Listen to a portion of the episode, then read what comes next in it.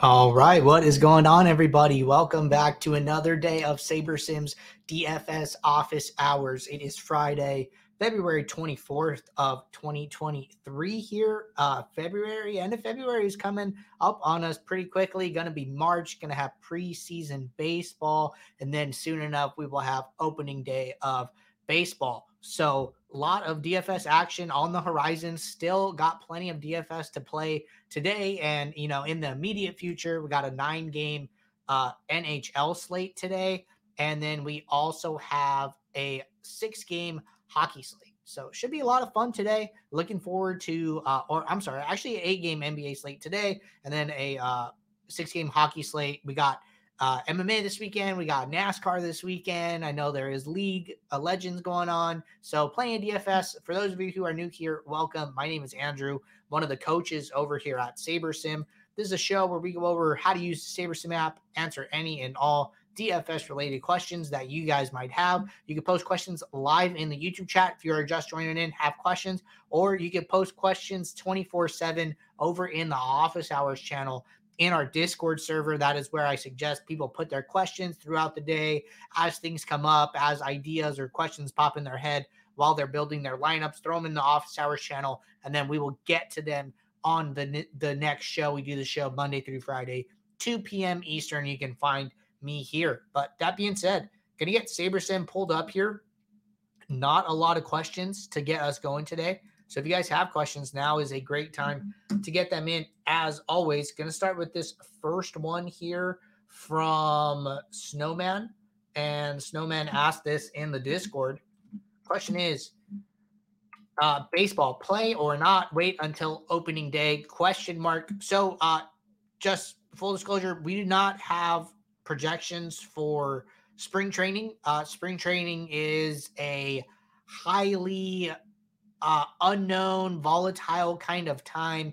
You don't know how many at bats position players are going to get. You don't know, you know, how many innings they're going to play. You don't know how many pitches uh, these these pitchers are on. You know what what are what are the bullpen schedules? How many guys are getting some innings in? Uh, so it could it could be like pretty crazy. So we are not going to have uh, projections for spring training. We will have projections for baseball once opening day comes. So to answer your question, you know, wait until opening day and uh, be be ready for it. But I'm looking forward to baseball season myself there.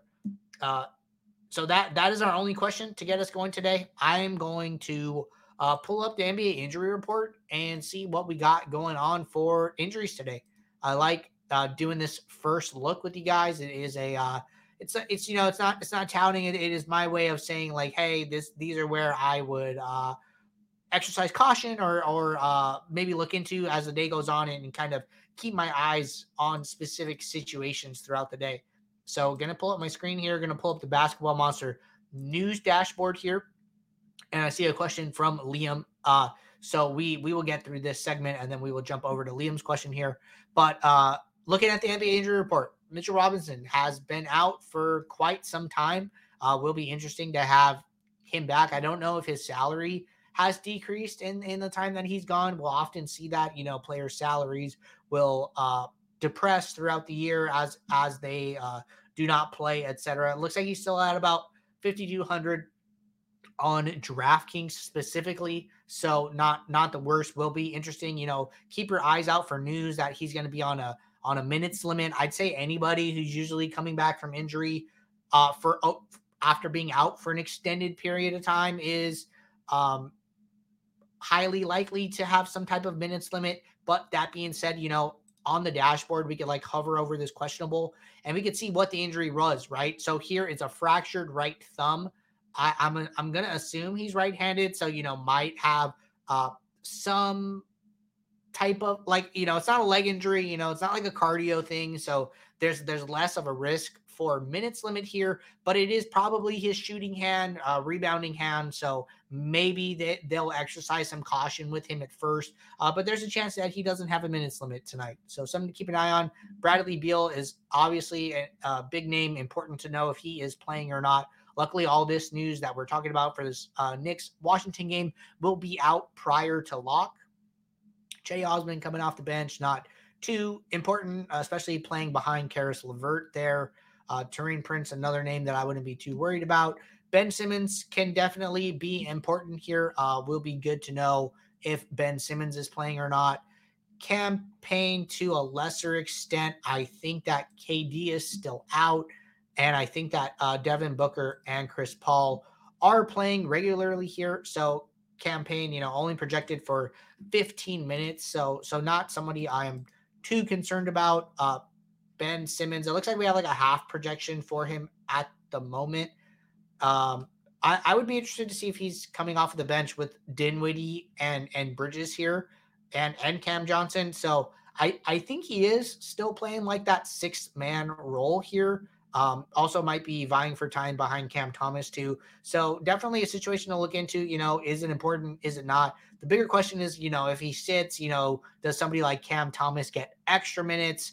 And uh, you know, could you do some type of late swap scenario where you give Cam Thomas some extra point projections and then, you know, figure out if Ben Simmons gets ruled in or ruled out and then determine whether or not to uh, dial that back. Uh, what I like to do is like if I'm if I'm you know uh, in a, in a late swap scenario where I'm trying to optimize for late swap, it, you know this game is kind of like right in the middle of the slate, kind of a good opportunity to optimize for some late swap edge. So like let's say I do research and I don't know if this is true or not, but let's say you know if, if Ben Simmons sits, I think Cam Thomas is going to play a lot of more, uh, play a lot more. We've seen Cam Thomas like uh, go on crazy runs and, and get crazy high scores by just shooting the ball a ton, right? So we know that that is an option for him. Let's say that a scenario where okay, if Ben Simmons sits, I think Cam Thomas is going to get more minutes.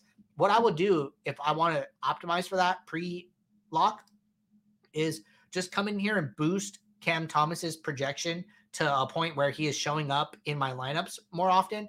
And then let's say Ben Simmons gets ruled out. Now that the builder knows that the builder can go in and run a sim or run sims and figure out uh, what Cam Thomas's projection should be. So at that point, I would just reset my projection that I've uh, adjusted and then roll with the builder's projection from there. But by artificially inflating the projection before the slate starts, I can kind of uh, work him into some lineups. That way, when the opportunity does come, there are going to be plenty of salary, plenty of lineup positions that he is eligible for to get in those spots much easier, right? So a lot of times, like if you don't optimize for late swap, uh, what could happen is like somebody who you might want to roster at 80%, you can only get them into like 40% of your lineups, right? Because of uh, because of the salary and lineup positional eligibility requirements uh, that that might already be taken up by other players that started. So that's one important reason for trying to think about late swap prior to a slate starting and kind of have some idea of where you might want to uh, get some more exposure to players if an opportunity does ultimately uh, open itself up. But that is going through uh, Brooklyn here, not too concerned about Cam Payne and then not too concerned about KZ Okpala. So those are our questionables. And then to see who is out today, uh, Kyle Lowry has been out. Nothing uh, too concerning there. I know John Collins is out with that uh, concussion-like symptoms. Uh, not like the highest, I would say, like producing player on the the Hawks. So I don't I don't think it's going to make too big of a of an impact here. Uh, we, we might see uh, Bogdan Bogdanovic move into the starting lineup. Might see more some more Saddiq Bey, so maybe something to look into. Uh, you know, they did make some moves around the trade deadline, so team is a little a little fresh with uh with Saddiq Bey on the team with John Collins out. Maybe there's some opportunity there, something to look into.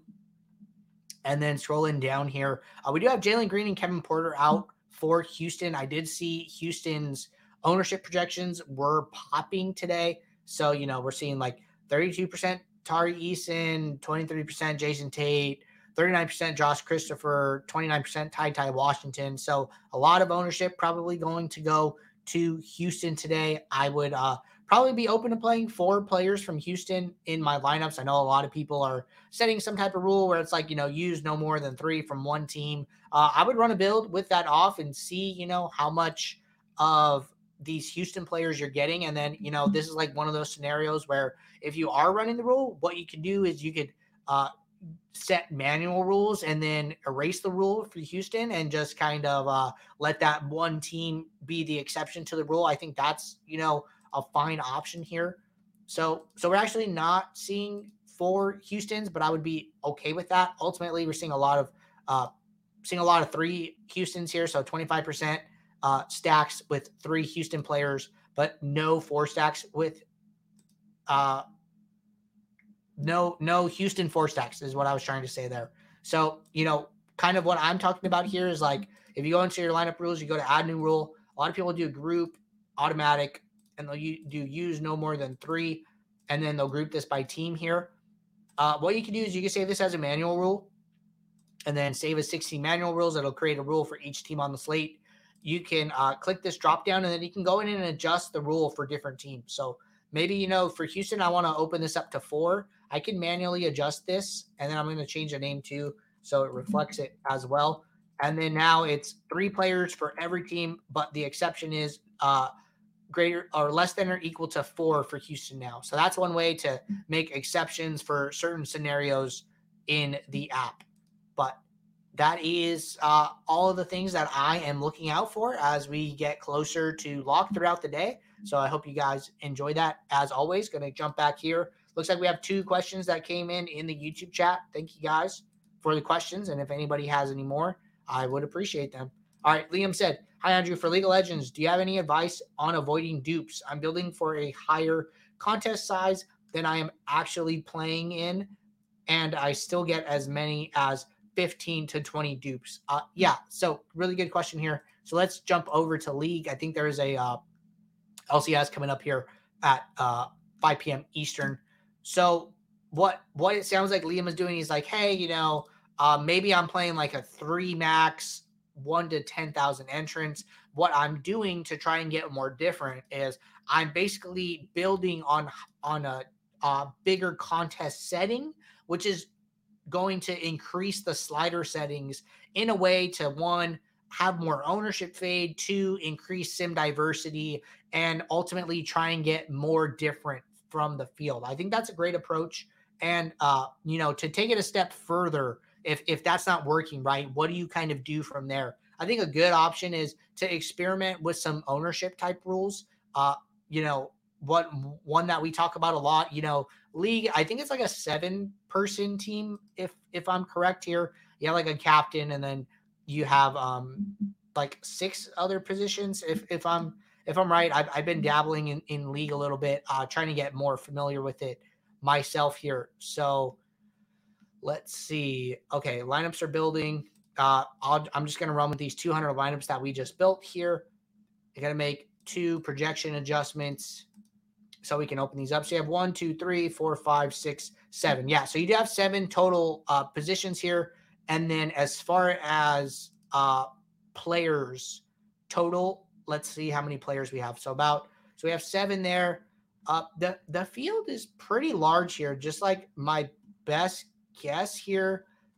Uh, what one way to like check to see how many players are available in the player pool is hit this download button. It'll download like our CSV, which is all of this table data in a in a file where you can like actually see it. So one thing I will do is that I will just download that file and then you can go into you know Excel or or, or you know Google Sheets or something like that and then you can just highlight all the players' names. So I just did that really mm. quickly, and I was able to determine that there are 118 players that have a projection for this slate. So, you know, usually like on the showdown side, uh, we're we're we're closer to like 40-ish, 50-ish players, uh, more or less. And then, you know, when we talk about like golf, where you probably don't need to optimize for ownership as much, is when, you know, they have these like 150 to 160 golfer fields. So we're kind of like in between both of those. Uh, I think it can still be, uh, you know, important to consider dupes, especially if you're feeling the effects, right? Something that I've like told a lot of people is, uh, you know, don't don't worry about dupes until you need to worry about dupes, right? So if you were like, "Hey, I'm just going to kind of go in, play the optimals, play the best plays uh, based on the sims, right?" And then you know you start to notice that you're getting duped, you know, 15 to 20 times, like Liam's saying here, like, okay, now it's time to do something, right? And and now this is the time. Like, don't do it beforehand. You know, wait till you get to that moment where you have that realization, and then uh, where do you go from there, right? So I, I would experiment with some type of geometric mean rule here uh, we, we have a lot of documentation. If you go over to our help docs, uh, I, I did a video myself walking through, uh, you know, what is product ownership, what does geo mean? How do you use them in the app? And uh, which which is easier to use? So if you go over, you know, you go to settings, you go to help, and then you go over to our uh, sabersim.com forward slash support. You go to view more in the frequently asked questions. It'll take you to a library. And then you can just type in the top geometric means. Like this is exactly what I would recommend for you, Liam, is go to this how do ownership product and ownership geometric mean work. Uh, I did this video here. It's about five minutes long. Walks through an example of you know what what they are, how they work, and how to apply them in the app, both in the lineup rules, and then if you are on the pro plan, how to apply it as a custom metric and how to work it into uh, some of your metrics here. So I would check out that video and uh, probably go with some type of geomean rule here based on the contest that you're playing. So you're basically going to, you know, uh, do a geomean rule based on the largest uh, field contest that you have. So if you have like a you know 5,000 entry contest and a 10,000 entry contest, you're probably going to build a geomean rule based on the 10,000 entry contest. But uh, highly recommend checking out this video here. I'm going to actually drop the link in the YouTube chat and uh, give this a watch and uh, see if you can apply it to your process. But, uh, you know, when, when it comes down to dupes, I think product ownership and geometric mean are a great tool. I think one thing I do not mention in that video, it, and, and this is something that, that I do regularly, is I set a, uh, a like ownership floor so basically, what can happen is, you know, let me do this. I'm gonna I'm gonna do a uh, filter for uh, my projection greater than zero to get rid of these players that are not playing. I'm gonna hide them. And then what I will do is, if you use geometric mean rules, they're very sensitive to uh, ownerships that are like 0.16, 0.47. Like it's a multiplication problem, right? So if, if you were to play any of these guys here, FlyQuest, Counter Logic, where their ownership is zero, like your geometric mean is going to be zero, right? So so what I will do is I will go in and set a, a ownership floor. So maybe I, I change all of these guys to 2% ownership. So I could come in here and I could do that in the app or I could do it. Um, I could download the CSV, which which I showed you guys how to do. Download, and then you could download it. You could, uh, you know, do it a lot easier in Excel. You just put it in like two for one player, and then you put it in two for the next player, and then you could drag those up or down however you see fit, and then that will uh, adjust the ownership projections quicker. And then you just come back and re-upload that CSV. So you save it, you re-upload it, and then it will change all of the players' ownerships for you much quicker. But I would just set like some type of ownership floor to make the calculation more reliable here. So if you were like, hey, you know, I'm going to change everybody's ownership who is below uh, 2% own up to 2 then now you can only benefit from that happening because uh, the players were expected to be lower owned so they could they're they're basically only going to come in lower than what you're setting them because you're inflating your their ownership, but it's also like kind of standardizing your geometric mean calculation.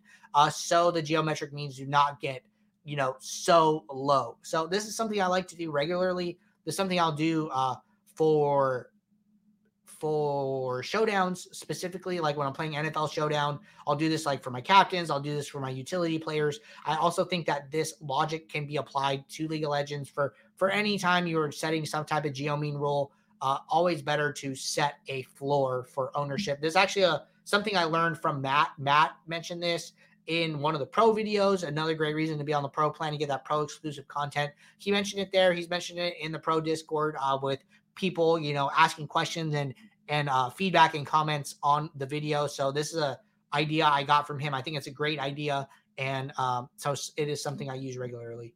Liam said, "Thanks, I'll try that." Awesome. All right, Franklin said, "How do you set a rule for only having a player?" Only playing a player on a team with over 40 points and not his teammate that has the same points. Yeah, great question. So let's go over to NBA. Um, you know, this is kind of what the owner, this is kind of what the correlation slider is doing. Uh, we we talk about it a lot. I think a great example. What's a good one for tonight? Um, I'm trying to think of two teams that have kind of a uh, two players above. Okay, maybe we can look at maybe we look at uh DeRozan here. So let's look at DeRozan. Let's see who his highest negative correlations are. So that would be Claxton, uh, Vucevic. Not not exactly what I'm looking for. I was kind of looking for like the uh, the Luka Kyrie example that we that we did like a week or two ago. So I'm gonna go back to yesterday's slate where I know that those two played. Uh, Luka and Kyrie, right? Both over 40 points here. So let's look, look at Luka's correlations. His highest negative correlation is to Kyrie Irving. Uh, that's because you know they're both kind of shooter types. If if one's shooting, the other can't be shooting, and that hurts one of their points ultimately there, right? So the correlation slider is going to account for this, right? Because the correlation slider does not it's it's like an absolute slider, right? It doesn't care if it's positive or negative. It just cares about you know how high the correlations are in one direction or another. So the higher the correlation slider, the less likely you are to get two players that are negatively correlated in a lineup together. But also, if you wanted to just handle this with a rule, what I would do is I would go to add new rule. I would go to group rule. I would go to mm-hmm. automatic.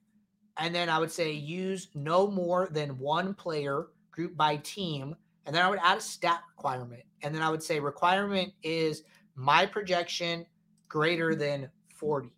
And then I'm going to say this as an, a manual rule so we can go in and look at this. So it looks like there are 13 scenarios where this is true across the slate here. And I'm going to go into this Dallas one because that's the one we're talking about. So what what the rule is going to do is it is going to analyze every single team where this statement is true and then create a rule for it. So it's going to grab Kyrie and Luka and then say use no more than one. And then, you know, for Sacramento here, it's going to grab De'Aaron Fox and Domantas Sabonis and then uh, grab those two guys, right? So if you want to do it like kind of fast, quick, and dirty, I think this is the best way to do it. Um, the reason I would suggest increasing the correlation slider prior to doing this rule is kind of for this like Chicago example from today that we just talked about. Although Vucevic and DeRozan are um, both over like both right around slash over 40 points here. DeRozan's at 39.83. So I'm just gonna round up there. Uh, their their correlations aren't terrible to each other here. Uh, we can see that DeRozan is minus 0.04 to Vucevic, and he actually has uh, higher negative correlations to other players prior to that, not by much, but but some. But like, I, I wouldn't be opposed to playing these two players together. I think it kind of comes down to like a positional thing. You know, DeRozan is a small forward slash power forward, uh, somebody who's shooting the ball a lot, and then Vucevic is a center. So you know, they can they can have a lot of pick and rolls. They, they could have you know DeRozan misses, Vucevic can get an offensive rebound, right? So I think there's a lot of ways that these two specific players in this specific scenario uh, can can be used in lineups more than two players like Luka and Kyrie. So uh, the best way to avoid the negative correlations is not by like this hard and fast rule because that's ultimately what you're kind of guarding against in this scenario. So I, I I would experiment with increasing the correlation slider and uh, not applying the rule and then going from there. But I think that you know you could you could do it either way. If you want that peace of mind, just do the rule and forget about it, or you could try it with uh, increasing the correlation slider. But really good question, Franklin. All right, uh, 2G, too great here has a question, and this is our last question at the moment. If anybody has any more questions, now is a great time to get them in. Question says, once you run the optimizer with build settings sliders, how do you know what the best lineups to play for main slate or showdowns? Really good question here. So it really all comes down to the sorting method that you're using, right? Uh, the default method is Saber Score. It is our own in-house algorithm that we use to grade lineups based on correlation, ownership fade, and upside. What Saber Score is doing is it is using the slider settings for the contest as inputs to the algorithm. So the way that you should grade contests for a small field single entry tournament is different than the way you should grade I'm sorry, not grade contest. The way you should grade lineups for a single entry small field tournament is different than the way you should grade lineups for a large field 150 max. So as the as the sliders change, as correlation moves up or down, as ownership fade moves up or down, same for sim diversity, the algorithm is adjusting based on the sliders. So that is how, you know, what when one lineup might be good for one contest, but is not good for another for a different contest. Uh, Saber Score is taking that into account based on the slider settings. So that's why it's important to input what type of contest you're playing. So Saber Score can have the right inputs what Saber Score is ultimately doing is it is trying to approximate the EV of these lineups, saying if we were to run this slate, you know, 100,000 times, we think that this lineup up at the top would do the best. And then, you know, it, it grades it descending here. So this is our own in-house out um, lineup sorting method. We offer other sorting methods and we also offer the ability to build your own sorting metrics in the pro plan. So our default ones are SaberScore. We also offer percentiles. This is just like the raw upside of the lineup here. So if you want to see uh, what the lineups percentiles are, what happens as the lineup gets built, and then uh, we look at how this lineup did across our sim database and then create uh, a, a histogram for that lineup with percentiles here. So you can hover, see all of the percentiles for the lineup here. And then, um, so that that's percentiles. We offer different ranges of percentiles. We offer just raw projected score. We offer ownership, which is some ownership. We offer salary. And then uh, all these other ones down here are ones that I have built myself using custom metrics. So this geomean one, I use it as like a summary statistic. You know, not I want to see the sum ownership of a lineup, but I also want to see the geometric mean of these lineups at times, right? So I have it as like a summary statistic.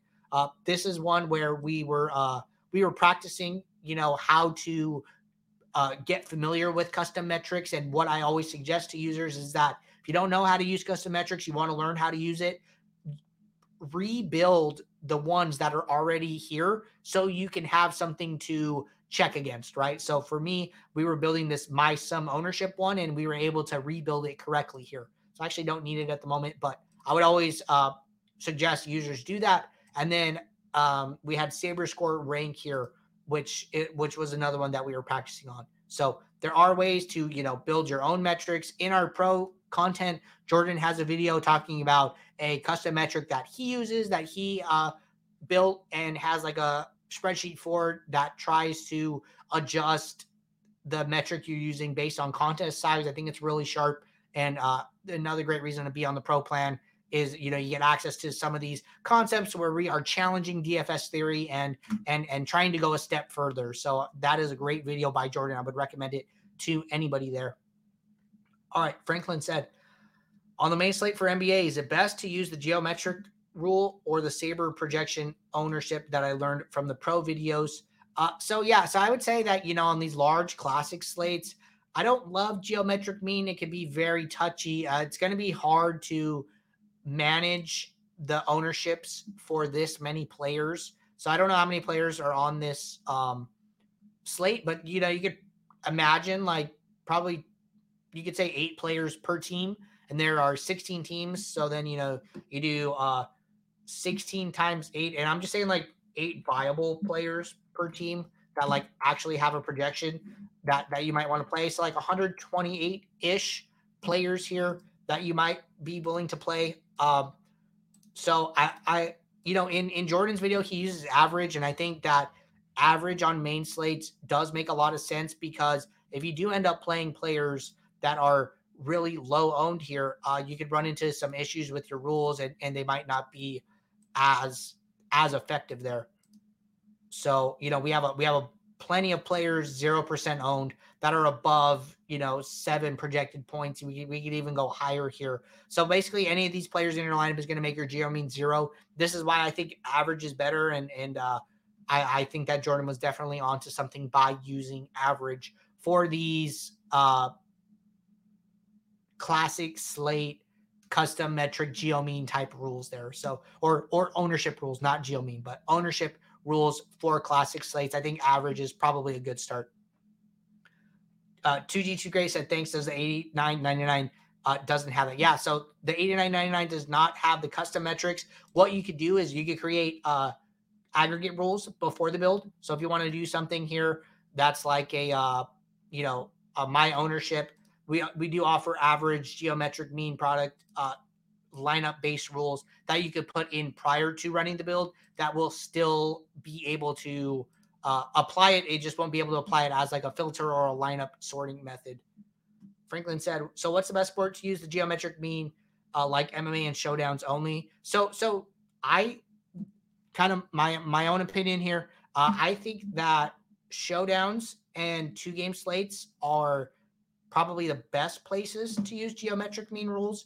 And when I say showdowns, I'm also including uh, League of Legends. I'm also including NASCAR. I'm also including MMA.